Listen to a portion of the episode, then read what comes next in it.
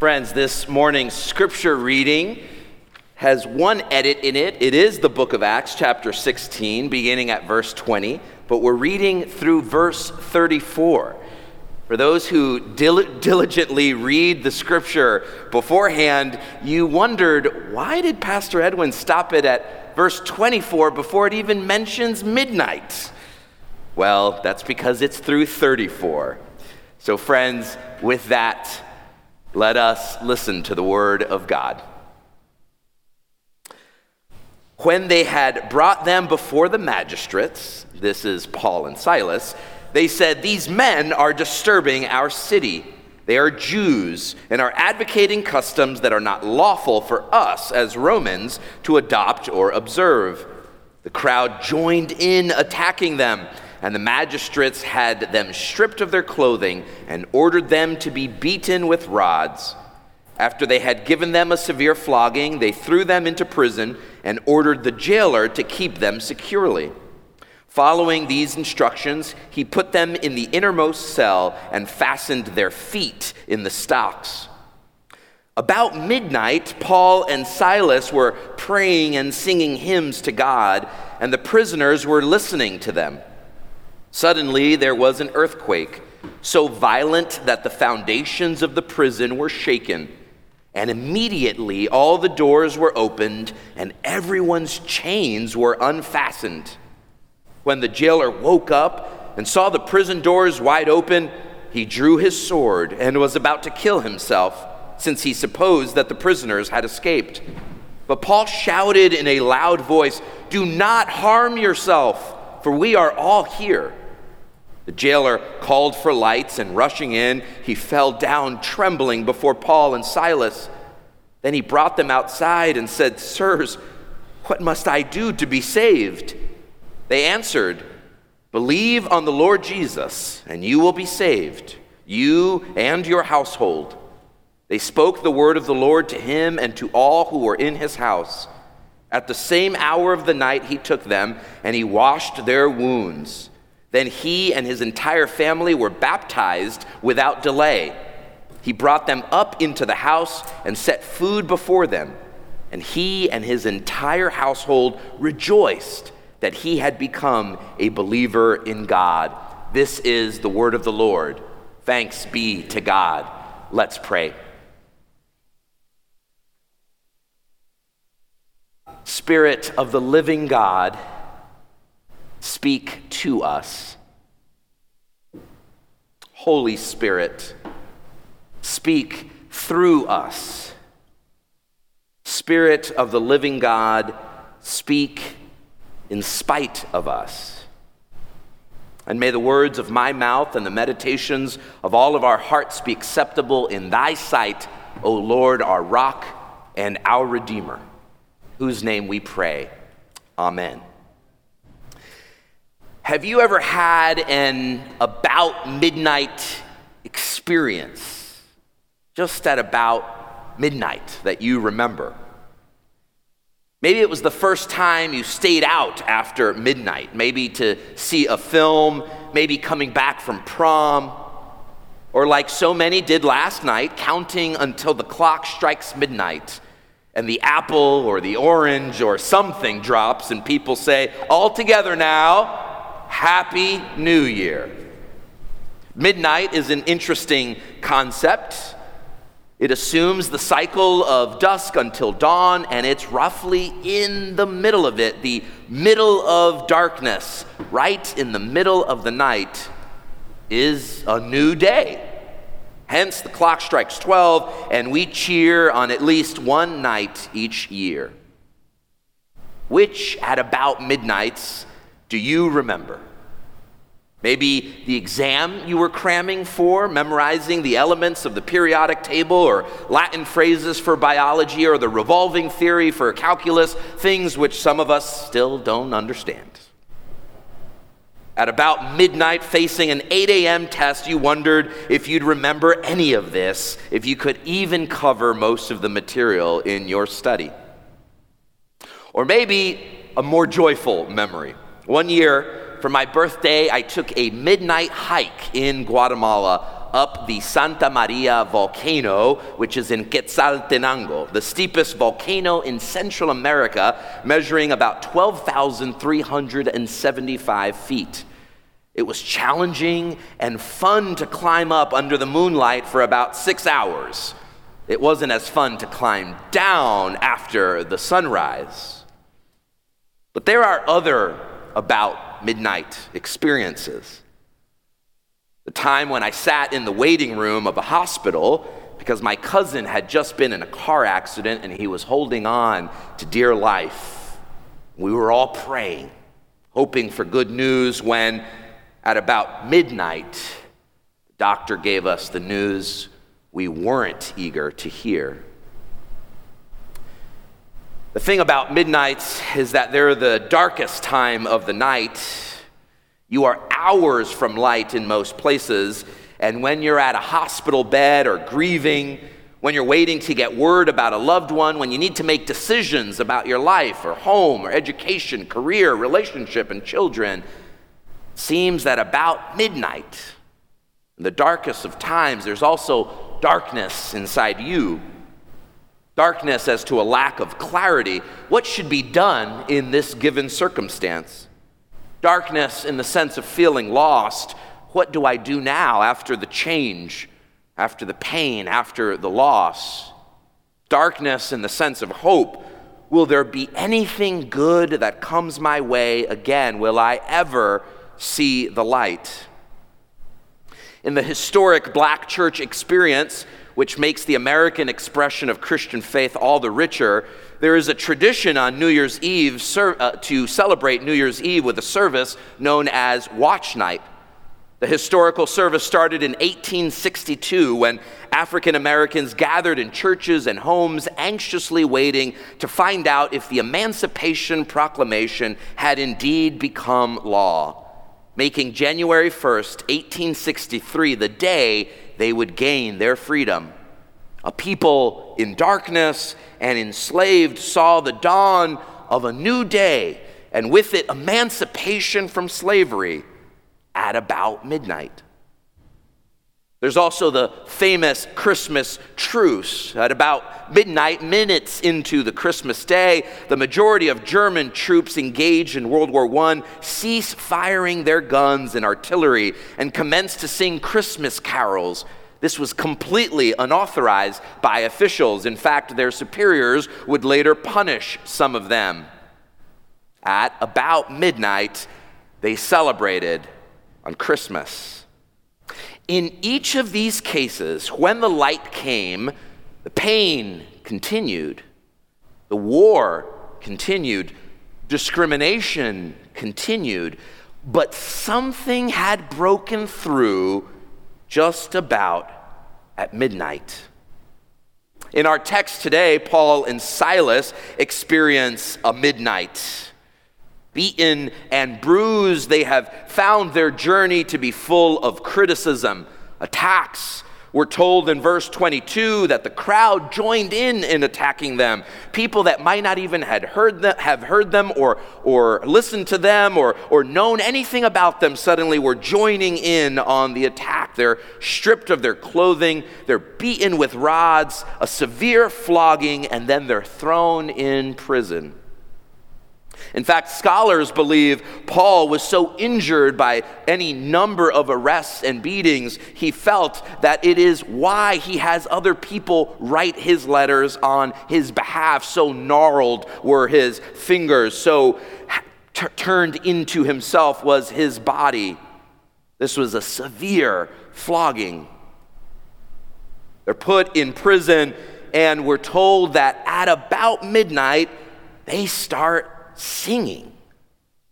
Now, I've always wondered is it because Paul and Silas were just so deeply spiritual that we, we could never be like that? If we were in a situation such as theirs, would we also be singing? But see, I wonder if Paul and Silas aren't singing so much because uh, they have a smile on their face and they feel no pain and they just keep on keeping on. I wonder if they're not singing out of a sense of despair because if they weren't singing, they'd be giving up. If they weren't praying, they would be giving in. If they weren't reminding one another of the story, they would in fact be down and out. And so they're singing. They're singing and they're praying. And the prisoners were listening to them.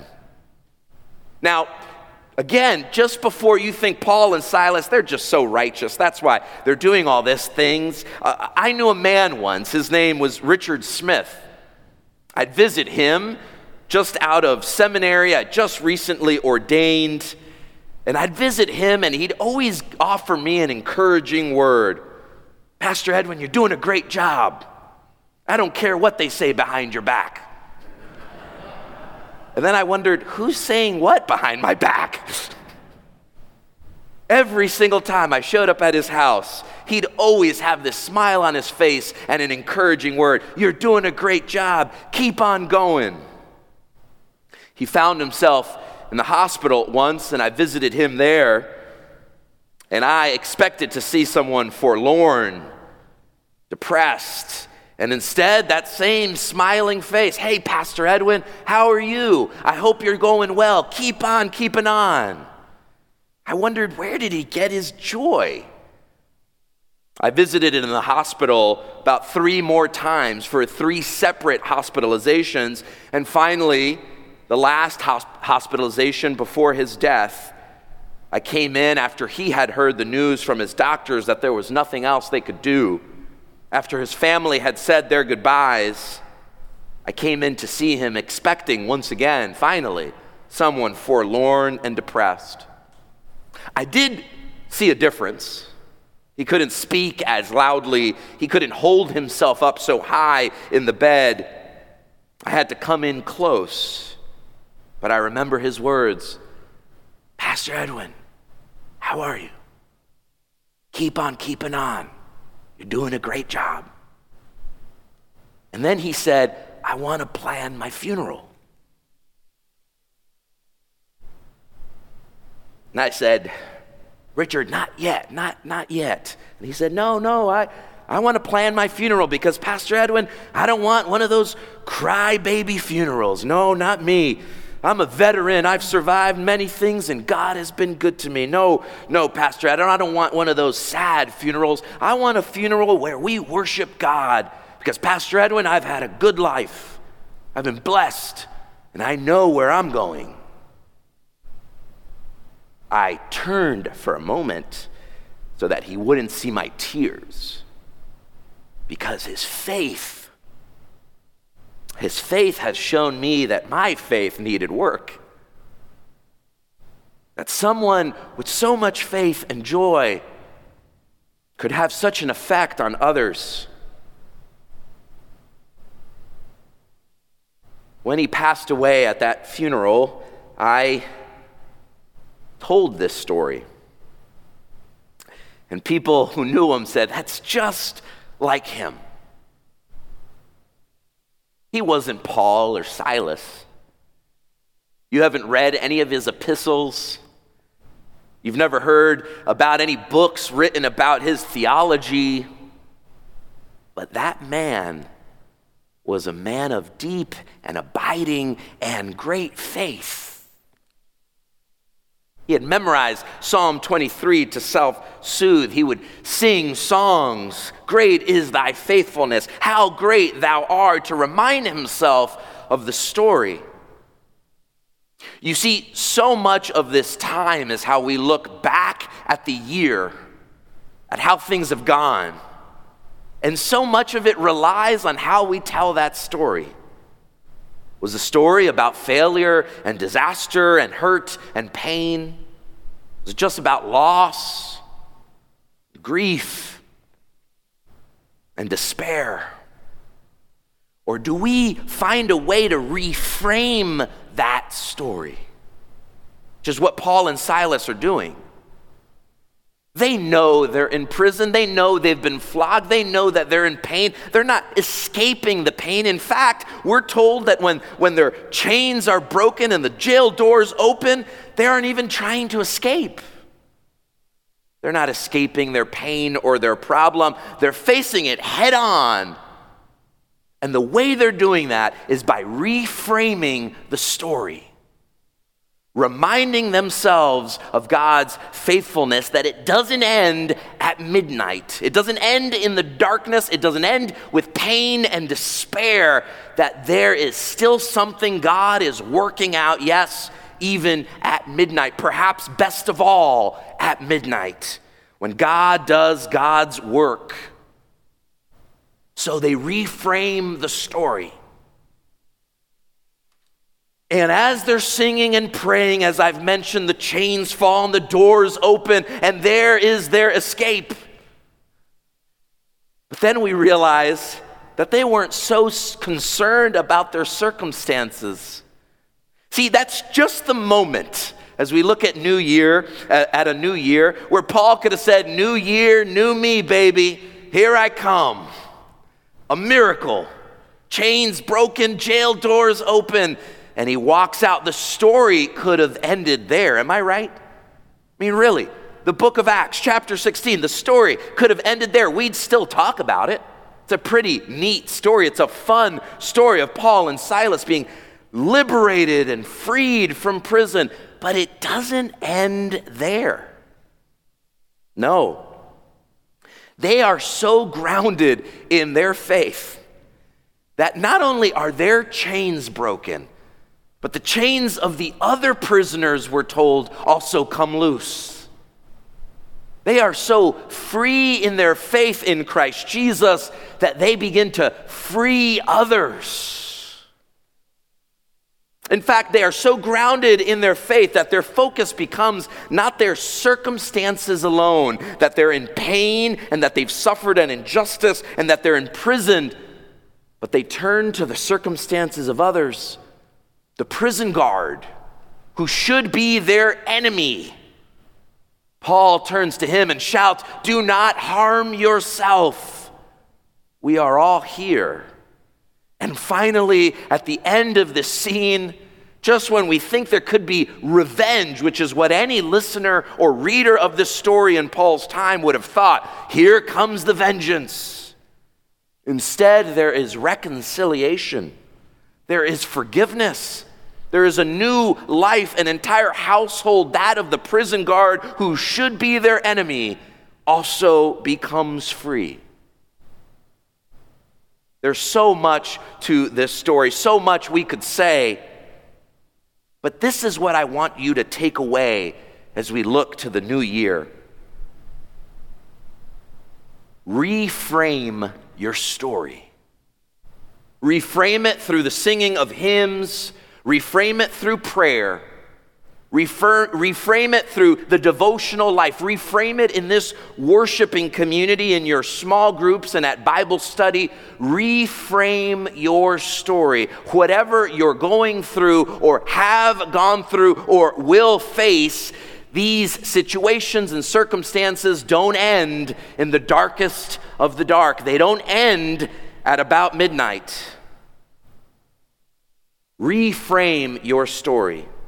And in reframing your story, be so grounded in your faith that others, others receive a blessing from your witness. Even in the midst of your suffering and pain, even with the loss, that others might be blessed despite your circumstances. That in reframing your story and being so grounded in your faith, that you are not simply concerned with your own circumstances, with your own problems, that you see only the things that go poorly in your life, but that you also become aware and develop a compassion for the circumstances of others. Others imprisoned in body, in mind, and in spirit. In this new year, reframe your story. Be so grounded in your faith that you're a blessing to others. Focus on the circumstances of others as well, not just your own. And finally, that in so doing, God will be at work. God is at work to reconcile one another to free one another, no matter the midnight you have faced. Maybe it's been the midnight of a bad reputation. Maybe the midnight of severe criticism, a change in relationship status, something affecting your career. Wondering if the friends you have are indeed genuine friends or fair weather friends. Wondering if you are indeed loved, if you are worthy of love. Wondering if you will ever find someone to love. Struggling with sickness and despair, struggling with all sorts of circumstances, friends, remember the story doesn't end at about midnight. For the light promises to break through. The light of God's love, the light of God's hope, the light of God's faith, the light of God's peace, the light of God's joy, the light the light that has come to us in Christ Jesus at Christmas at about midnight. It's a new day. Will you receive it? It's a new year. Will you receive it? In the name of the Father, and of the Son, and of the Holy Spirit. Amen.